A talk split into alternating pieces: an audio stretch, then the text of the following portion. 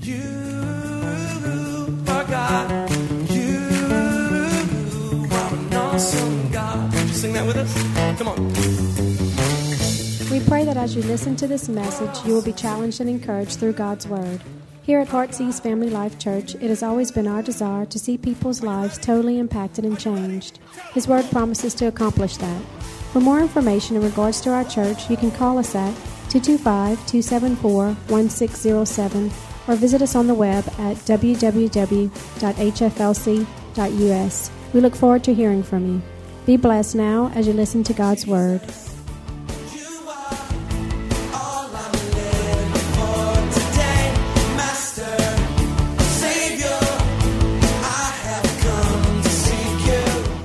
Of God today. Come on, I said, who's ready? Put your hand on your heart right now. We're going to pray for you right now. In the name of Jesus, God, we just pray that you would prepare our hearts. God, that our hearts would be open to you. That God, that you would touch us in a very special way.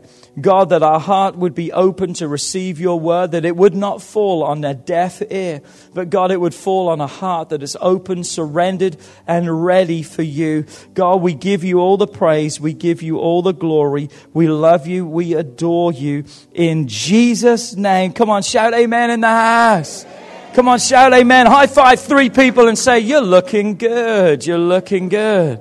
Looking good. We began a new series last week. And if you missed last week, you need to play catch up. That was a powerful message. Who was touched and challenged last week in the message? And what an incredible response we had at the altars of people that says, God, I want to know you in a greater way. And I think just after one message, every one of you has seen how powerful and life changing this series is going to be for every one of us. Talking about the Christian atheist the Christian atheist because it may describe our walk with God more than we realize or want to admit. Because why? It's difficult often to recognize this, especially by those who are infected already. And the theme scripture for this month is Titus 1:16. And really for the series because we're going to go over into next month too. Our theme scripture is Titus 1:16 and it says these words, they profess to know God, but in their works they deny him, being abominable, disobedient, and disqualified for every good work. In other words, they say they believe in God, but yet they live as though He doesn't exist. And today I want to talk about those who say they believe in God, but they are still ashamed, caught up in the shame and the guilt of their past. We want to talk today about you living free from your shame. Come on, we want to talk about you breaking free from the shame of your past. Even just preparing this message and sitting down, I've just had such an anticipation and such an excitement in my spirit for the freedom that I really believe that God wants to bring to your life, that you will experience for yourself today, because there are so many people that are still caught in the guilt and shame of their past. It grips them, they can't sleep. It's a shadow that hangs over them every day. And I've been praying, I've been seeking God. I've been standing in the gap for you because I'm praying and have been praying that God is going to give you a freedom. I really believe this could possibly be the most powerful message that you will ever hear in your Christian walk up to right now. I really believe that. This is going to be a powerful message for you. And my question is this Are you ready?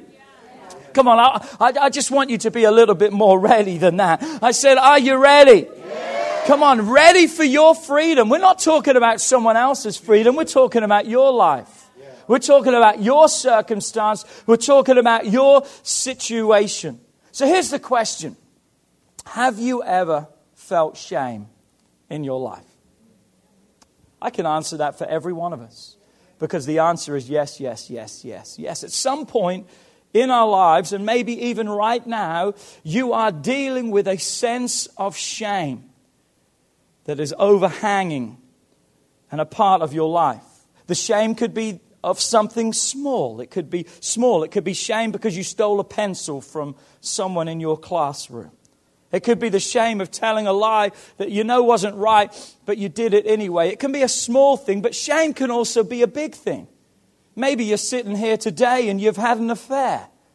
Maybe you're dealing with pornography. Maybe you've, you've been charged with a crime. It's a big issue of shame that is hanging over your life. I, I, just want you to relax because we're not going fishing there today, if you know what I mean. We're not, we're not wanting you to remember that. We're not wanting to talk about that today. But what we want you to know is this that God's desire is for you to look forward yes. today. Not to still be controlled and held by your past but to see that God has died that you may have freedom from your past and freedom from your shame. And what we're going to see today is this shame is a direct contributor to Christian atheism. There's perhaps nothing more powerful that Satan wants to trick us into believing than that we will find ourselves totally consumed with the shame about the decisions and the actions of our lives. And now we begin to believe even that God couldn't love us, and why would He love us? Because of those things. And how could He forgive us? And we convince ourselves without the devil even have to lift a finger. Come on, we, we, we don't need the devil to mess with us, we mess with ourselves good enough and we convince ourselves and we fuel the fire ourselves and we find ourselves locked in a prison of shame. But the problem with shame is this we don't just hate our past, we hate ourselves equally in the process. Because we hate ourselves for saying that, doing that, being that, being around that, open to that. We hate ourselves equally as much of the, as the shame of our past. And we begin to believe wrongly that there is no hope of escape. It's always the shame for everyone. Come on. It's always the shame for everyone. It doesn't matter who you are, it's the same thing. It's shame, shame, shame. And so many deal with it, not letting go of it, holding on to the guilt and regrets, never fully entering in to freedom. It can be in your finances. A lot of people carry guilt and shame when it comes to that. The guilt and regret of being irresponsible with your spending, getting in debt. Oh man, if only I hadn't signed that car note. Oh, every week. Carrying that guilt and shame for a decision financially. It can be a sexual sin, a shame that you carry. It can be from sexual abuse. And listen to what sexual abuse can do to you. It can give you a false guilt after suffering as a victim that you begin to believe, oh, you were the reason that happened, because that's what the enemy will tell you. It's a false guilt that you now carry the shame of, of something that someone else did to you. It can be secret addictions. As we try to escape the shame, we find ourselves digging in many times to other things that create greater shame and greater pain. Look at this thought shame is a cycle of self recrimination and lies that will claim life after life. That we take it on ourselves and here's how it happens. And I'm sure you already know the process, but the process of shame is pretty simple. There's actually three steps to shame. The first one is the event, how it happened. For most, it's a painful event. It was a mistake, something, man, uh, if only I hadn't done. It starts with the event. Secondly, it's when we begin to believe the lie that our pain and our failure is who we are. It becomes our identity. It's not just something we did or something that was done to us. It now becomes a part of us. We carry it. We feel it. It becomes who we are. And then thirdly, it becomes that trap where we are trapped in that feeling that we will never be able to recover, never be able to bounce back we are just simply in a state where we don't deserve to be happy. That's what we tell ourselves. That's the process of shame. The event becomes our identity, then it's a trap that we will never break free from. Listen to the statement from Craig Groeschel. And he says these words He says, When our past pain becomes our present identity, the shame cycle has claimed yet another victim. When our past pain becomes our what? who we are, our present identity. We carry that, it becomes who we are. What's taken place? That cycle of shame, the enemy has claimed another victim. And the last time I checked, God didn't die for us to be a victim, He died for us to be a victor. He died for us to be victorious over sin, death, shame, life, problems, struggles, and situations. It's like a scab. Remember when you've cut yourself, and especially as a kid, one of the worst things kids like to do is pick scabs. And when you pick that scab, then it prolongs the healing process. It opens up that wound again, and it now can become infected. It can become sore again. It bleeds again.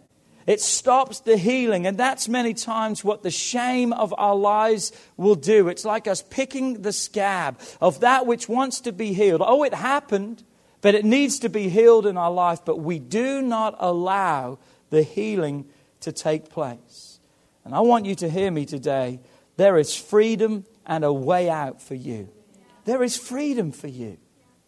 And I thank God that the freedom that God has for us is His grace. It's His mercy. It's the other chance that God has for every one of us. Look what the Bible says from Ephesians 2, verse 8 and 9 from the New Living Translation. It says these words God saved you by His grace when you believed. And you cannot take the credit for this because it is a gift from God. Verse 9 Salvation is not a reward for the good things that we have done. Thank God for that. Thank God I can't earn my salvation and it's not according to what I have done because we could never meet the standard of requirement. And many of us fall so, so short in that area, as every one of us, because salvation is not the reward for the good things that we have done. So none of us can boast about it. The King James says, For by grace you have been saved. His forgiveness, His mercy, and His power comes through His grace. In other words, despite you, despite your sin, despite your shame, His grace is still fully possible for every one of us. His grace is your freedom because a lot of people know grace as just unmerited favor, what I don't deserve, the salvation experience, but that's just a part of grace. God's grace is also the strength that you have each and every day to live the life victoriously that the past does not have to catch up with you any longer. You don't have to be held captive by that any longer. So grace saves us, but grace gives us the power and the ability to remain saved and to live that victorious freedom life that God has. And no matter how uniquely and irreversibly crippling your shame might feel, God has got you covered because God's grace is greater than your shame. Come on now. God's grace is greater than your shame. How do you know that, Pastor? Romans 5 verse 8 says this, but God showed us his great love by sending Christ to die for us while, while, while we were still sinners. We didn't get it right. We were still sinners, the worst of the worst. And what did God do? He sent His Son while we were in that state of shame and guilt. The message Bible says, but God put his love on the line for us by offering his son in a sacrificial death while we were of no use whatsoever to him. What a picture of what our lives was like. We were of no use whatsoever, but yet God saw a purpose. Come on, God saw a purpose in our lives through the shame through the guilt, through the pain, through the separation, because that's what sin does. God saw something in us that He was willing to send His Son to die for us. Jesus dying upon the cross is the single greatest act of love that this world has ever, ever seen. And that single greatest act of love was just for you. It was just for me. While I was in my sin, the greatest act of love was given just for me. And we've got to come to a place in our lives that we refuse to allow shame any longer to control our actions, our thoughts, and our words because it occupies a space that God desires to have and God desires to fill. I love that thought that God desires. We, we have the shame of our failure, we have the shame of our past, but don't see it in that realm anymore. See it as an area God desires to have. What? He can take my mess? Yes, He can. He desires to have that. That's how much God loves you today. It's amazing. We can see the example through two of those that were the disciples of Christ, two who walked with Christ for three, three and a half years on this earth. Two had such shame in their lives. One was Judas.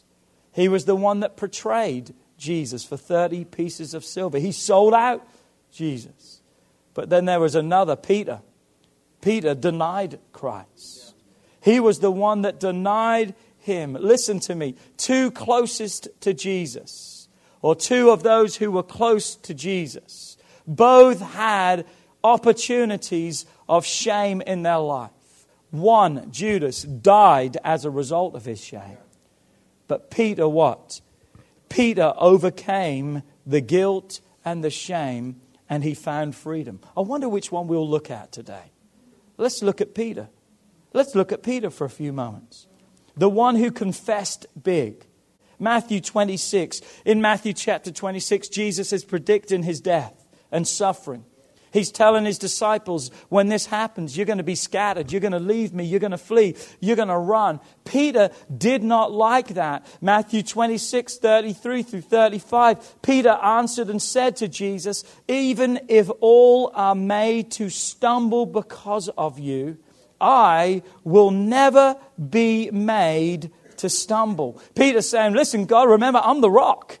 I, have got this. I, I, can handle this. I'm going to take care of this. Don't worry. But Jesus turns to him, verse 34, and says to him, Assuredly, I say to you that this night, right now, soon, Peter, guess what? Before the rooster crows three times, or before the rooster crows, rather, you're going to deny me three times. Luke actually says it this way in Luke 22. Look at it for yourself when you get home. Jesus says these words Satan has desired to sift you as wheat.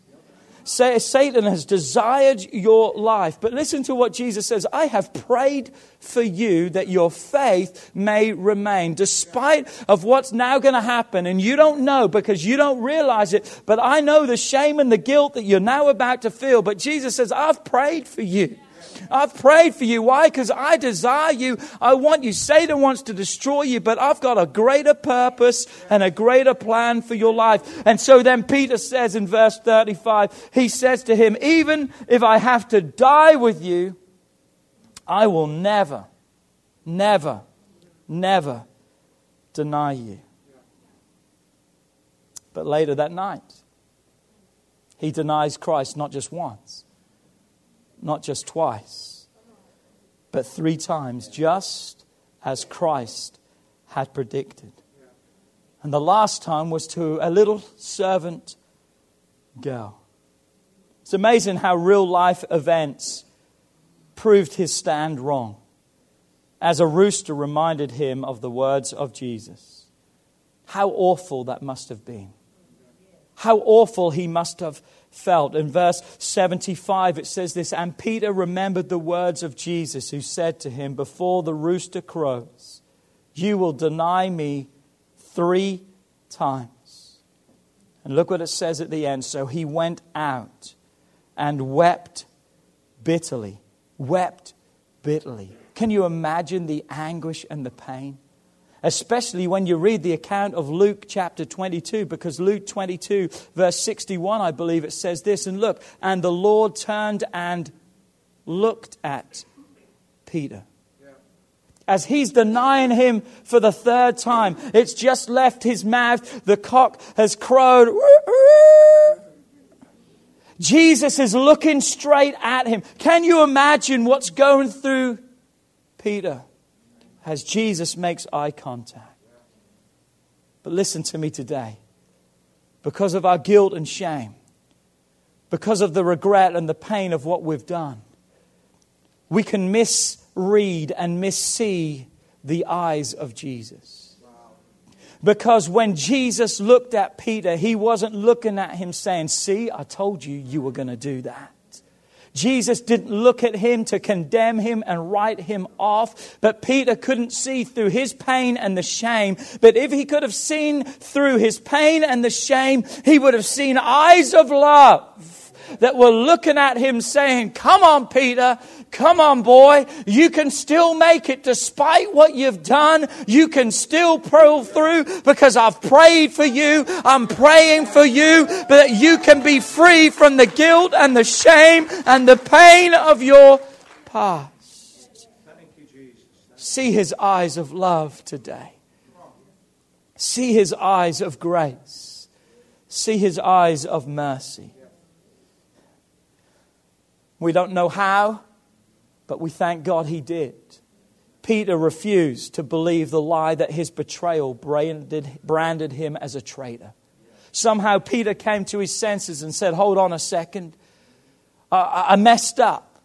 I messed up. I did wrong. But that's not who I am. That's not the person I am. Don't let one wrong thing make you all wrong. Come on. The enemy wants to say you did a bad thing and we can be honest and say we probably did that, but that doesn't make us all bad. Come on now. The enemy wants to tell us that there's no hope, but we gotta be like Peter and get up. And we gotta get up and say, hey, today can be my hope. Today can be my freedom. Today can be my new day. Peter, broken, yes, but what does he do? He repents. And he cries out to God for forgiveness. And after the resurrection, you've got to see this. Miss Nancy, this is one of her favorite verses, I think, in the Bible. Comes from Mark, because Mark talks about the ladies who go to the tomb to go and anoint the body of Christ. They show up at the tomb and the tomb is empty. Then they walk in because the stone is rolled away and they see an angel in there. And the angel says to them, Mark 6 verse 7, but go and tell the disciples and Wow, I love that. Come on, go and tell the disciples and Peter. Jesus made sure that the message got through. Come on, Peter, you may be feeling gloom, doom, and despair, but God sees your need. He's prayed for you, and now He's asking for you by name. That's a picture of the God that we serve. Because He could have easily said, Go and get the disciples, but leave out that Peter. He don't deserve to come. But you know who was longing to hear a word from Christ more than anyone else? Peter, Peter, Peter. You know you're longing to hear a word from God today for yourself. Hear the word. Hear the word. Peter wasn't an afterthought. He was a specific request. You're not an afterthought to Jesus. You are a specific request. And Peter becomes one of the leaders of the early church that which would touch the entire world. He's the one who stood up on the day of Pentecost and preached and boldly proclaimed the gospel of Christ to thousands that day. Why? Because he refused to be a byproduct of his shame any longer. Through God's grace, Peter repented and understood this, that his tragedy became a triumph. Come on now. The tragedy of his life could become a triumph. Listen to me today. God can take your great mess and God can make it greatness. God's still in the business of changing lives and setting people free from the guilt of their past. So how about me, Pastor? That's Peter's story. What about me? I believe today every one of you of us can have the same testimony of freedom as Peter did. It's time for you to break free from your past and step into your freedom. To live free from your shame And God wants to renew your heart and your mind. Remember Romans 12, verse 2, New Living says this Don't copy the behaviors and the customs of this world, but let God transform you into a new person by changing the way you think. Listen to me, no longer bound by the shame and the guilt. That's where our thinking is so many times. That God says, Let me change the way you think, then you will learn. Key words there because you got to break free so you can learn. And what are we to learn? The Bible says we're to learn and know God's will for your life, which is good and pleasing and perfect. In other words, God says you got to learn a new way to think and live. Why? Because God has got something great in store for your future and for your life. You got to change the way you think. You got to let God change the way you think. Listen, you need to hear this today. We are not our sins, and we are not what others have done to us. Come on, I'm just going to let that sit. I'm just going to let that sit for a little bit. I'm going to let that simmer for a second. You are not your sin. You did the sin, but you are not the sin. Come on now. You're not what others have done to you. You need a renewed mind, a mind that knows God's will. Come on. A God who says we are his children. We are forgivable. We are changeable. We are capable. We are moldable. In other words, God has not finished with us yet. Nothing is impossible or unobtainable to you when you can begin to see beyond beyond your shame. So let's look today how I can live free from shame. Two things. It's a simple thing, really. Two things. It's not 10, it's not 12. It's two things. Number one, accept that which cannot be changed. If I want to live free, I've got to accept the things that cannot be changed. What's that? The past. I cannot change the past. We are powerless over our past, but our past is not powerless over us. We can't go back and alter the course. We can't change what's happened. But yet, what has taken place, past tense, can destroy our life, present tense, and moving forward. Look at David. David's one of my favorites in the, New, in the Old Testament. He's one of my favorite people in the Word of God. David sinned greatly. One day he was in the wrong place looking at the wrong thing. He saw a woman. He said, I want that. He called her to his palace. David took what wasn't his to have and he killed in order to obtain it. Because when news came back she was pregnant, he was like, uh oh, being caught. Let me fix that. He brings her husband back. He has this scheme. He has this setup. It doesn't work. So he sends the husband back with orders for his death. He doesn't know. He's carrying the king's message. He's the king's messenger. Wow, he feels important, but little did he know he was carrying his death sentence in his hand. And David kills him. He has him killed in battle. Uriah the Hittite, he's out of the way. It's done. It's covered. It's a big cover up. Everything's good. Bathsheba, you can come. All is well. I've fixed the problem. All is good. So he thinks. So he thinks. Turn with me to 2 Samuel chapter 12 because we're going to discover something through second chapter of uh, 2 Samuel 12. It says this. It says, Then the Lord sent Nathan to David, and he came to him and said to him, There were two men in one city. One was rich, and the other was poor. The rich man had exceedingly many flocks and herds, but the poor man had nothing except one little ewe lamb which he had brought up and nourished. And it grew together with him and his children. It ate of his own food and drank of his own cup, and it lay in his bosom. It was like a daughter to him.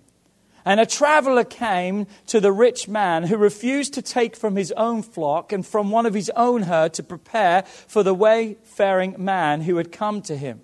But he took the poor man's lamb, the only thing that he had, and he prepared it for the man who had come.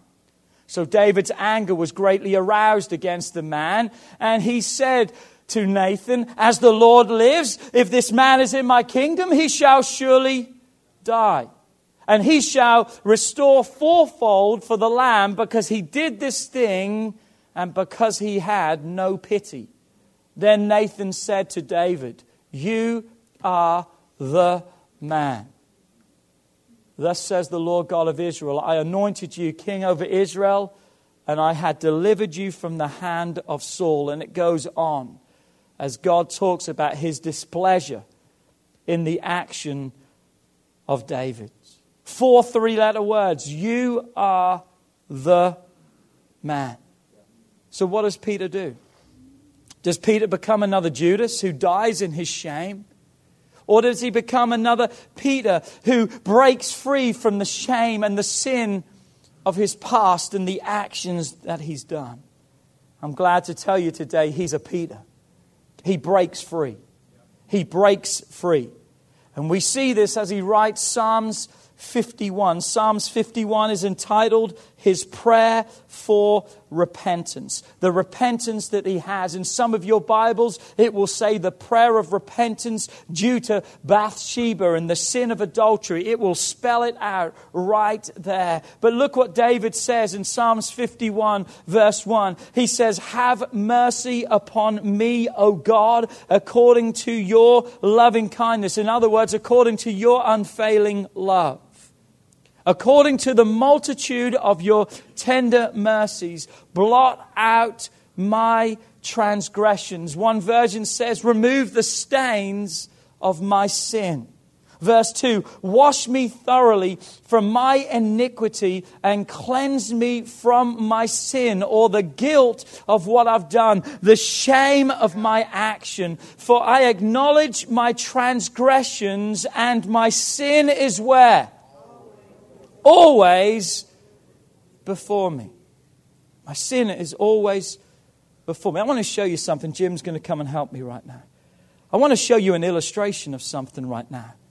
Because when I was preparing this message, God showed me something in this message. Come and stand right there in front of me and hold that up high so everyone can see. On both sides of that paper is sins of perhaps your life and my life.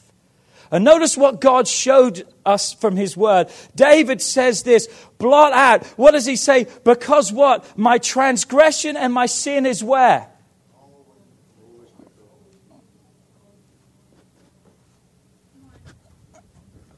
Come on. Come on now. What does the enemy want to do? Everywhere we go to work, what do we see? Our sin and our guilt. We're driving in our car. We try and run over here, and what it's still there. Come on, isn't that how the enemy wants to play? That we try to duck and we try to weave, but what does he do? He wants every day to remind us of the guilt and the shame of our past. Listen to me, when Jesus was tempted in the wilderness, you know what he said to Satan? He said, Listen, buddy, you need to get behind me. You need to get behind me because it is written. There's something else that's been written about my life. Amen. So we got to start speaking to these things. Why? Because they've got to leave and they've got to flee from us. So wherever I go, the condemnation and the guilt some people wake up and they see the guilt every day. They go to bed and it's ever before them. You got to shake free from that. And you can't do it in your own strength. You got to give it to God because He's the one that removes it. He's the one that puts a new word in your heart and a new. God doesn't look at you as a has been. God looks at you as what you still can be for your life. God doesn't look at you and see used and messed up.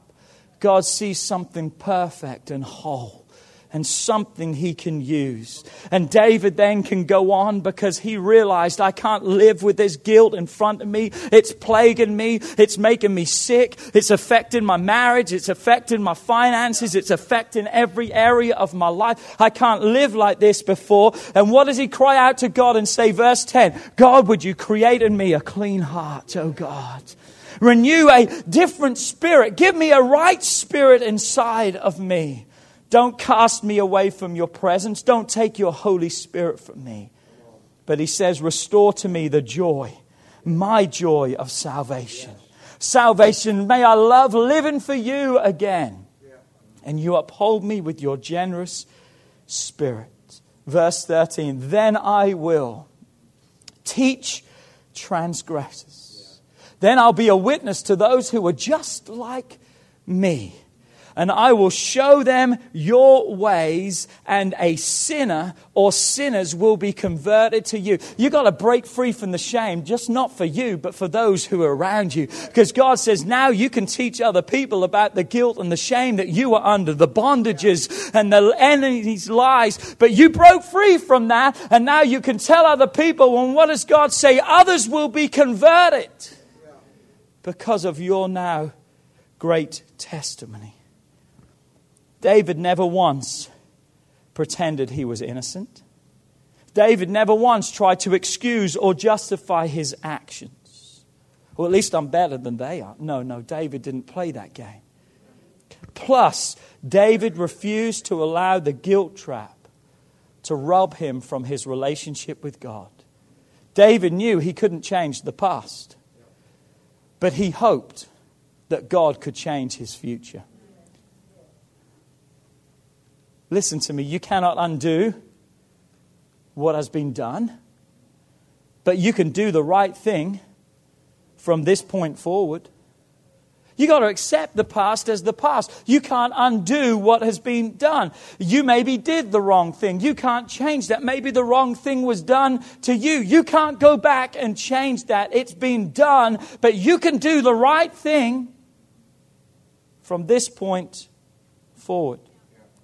Because restitution starts with repentance, us asking for forgiveness, first from God and then from other people. What do we know about God's forgiveness? It's immediate. God forgives us immediately. Unfortunately, the forgiveness of other people is not quite the same. But we don't worry about that.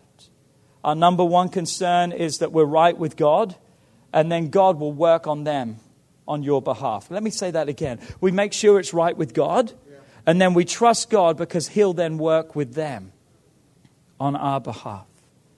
For so many, it's so hard to accept the past, that it's past. Sometimes it's hard just to leave it there, right where it belongs. Not ever before me again, determining my future, but it's now behind me as a testimony. Listen, it's now behind me as a testimony. P- people who maybe haven't seen me for a long time, they maybe still know the things that I did, but now those things aren't controlling my life anymore. And now those things are behind me as a testimony to the goodness and the mercy of God because what God has done in my life, God can now do for their life. It's not my identity anymore, it's my salvation. It's my testimony of God's saving grace. So, number one, I've got to accept the things that I cannot change. And number two, I've got to trust that God can change my future. Come on, God can change your future. God can change your future. While we may still always remember what happened, because it's hard and mostly impossible to forget because we're human beings. And that's Satan's snare. Because he'll say, Oh, if God really forgave you, how come you remember those things? Remember, that's his snare, but you're not trapped in it any longer. And Satan wants to retrap you again. The Bible speaks in Galatians, I think, you better watch because you'd better not be ensnared again with those sins that God has set you free. Satan wants to come in and he's the accuser of the brethren and he uses your thoughts and he brings back to remembrance the things that you have done. But you've got to remind him now, not of your past, but come on, of your future. And, you better start reminding him of his future too because his future ain't looking too good. We're not to be ignorant. Temptation is real. You need to be here Wednesday night. We're going to talk about how do I deal with temptation from the book of James. It's going to be awesome. You need to be here on Wednesday night. But look at this statement. While we may always remember what happened, we need to believe that we are not what happened. We'll remember it, but we've got to not see ourselves as that any longer because God has changed us. That's not who I am. We are now who God says we are. 2 Corinthians 5:17. Therefore, if anyone is in Christ, I love that anyone. It means anyone has the opportunity. If anyone is in Christ, come on, every one of us are included in that statement. If any of us are in Christ, he is. Come on, say with me, I am a new creation. Come on, say it like you mean it. I am a new creation. The old things have passed away. Come on, the old, the past, the shame is now dead to me. It doesn't carry any life over me any longer. It's dead to me. It's passed away. And behold, all things have now become new. Not some things. God says all things are still available. No matter the guilt and the shame of your past, we're a new creation and we have new opportunities like we have never sinned and to live the life for God. You see, when we reject what our shame says about us, we can finally hear what God says about us. And I like 1 Peter 2 9. J- Jesus says, You are a chosen generation. You're a royal priesthood. You're a holy nation. You're a special people. Let me switch to the message Bible. It says this To tell others the night and day difference He made for you, how He took you from nothing to something, from rejected to accepted. And then you'll understand Romans 8 28. And we know that all things work together for good to those who love God, to those who are the called according to his purpose. That word purpose there is his deliberate plan and design. What he has prepared for you, what he has set before you. The enemy has the lies that set before you, but God says, I've got a purpose and I've got a plan that is set before you. And we can know that all things can work together for the good of Christ if we give those things to Him. A broken bone, when it's set and healed, is often the strongest point at its fracture. That which was a weakness that's been healed and fixed now can be its strongest point. I believe God today that God can take your shame and amazingly redirect the outcome towards your future and success. We've just got to take the steps. We've got to accept the fact I cannot change the past. But I've got to believe that God can change my future. And my future begins today. Last statement, then I want to pray for you today. You've got to be determined that you are no longer a product of your past, but you are an heir to your future. Come on, you're not a product of your past, but you are an heir to the future that you have in Christ Jesus. Just bow your heads all over this place today.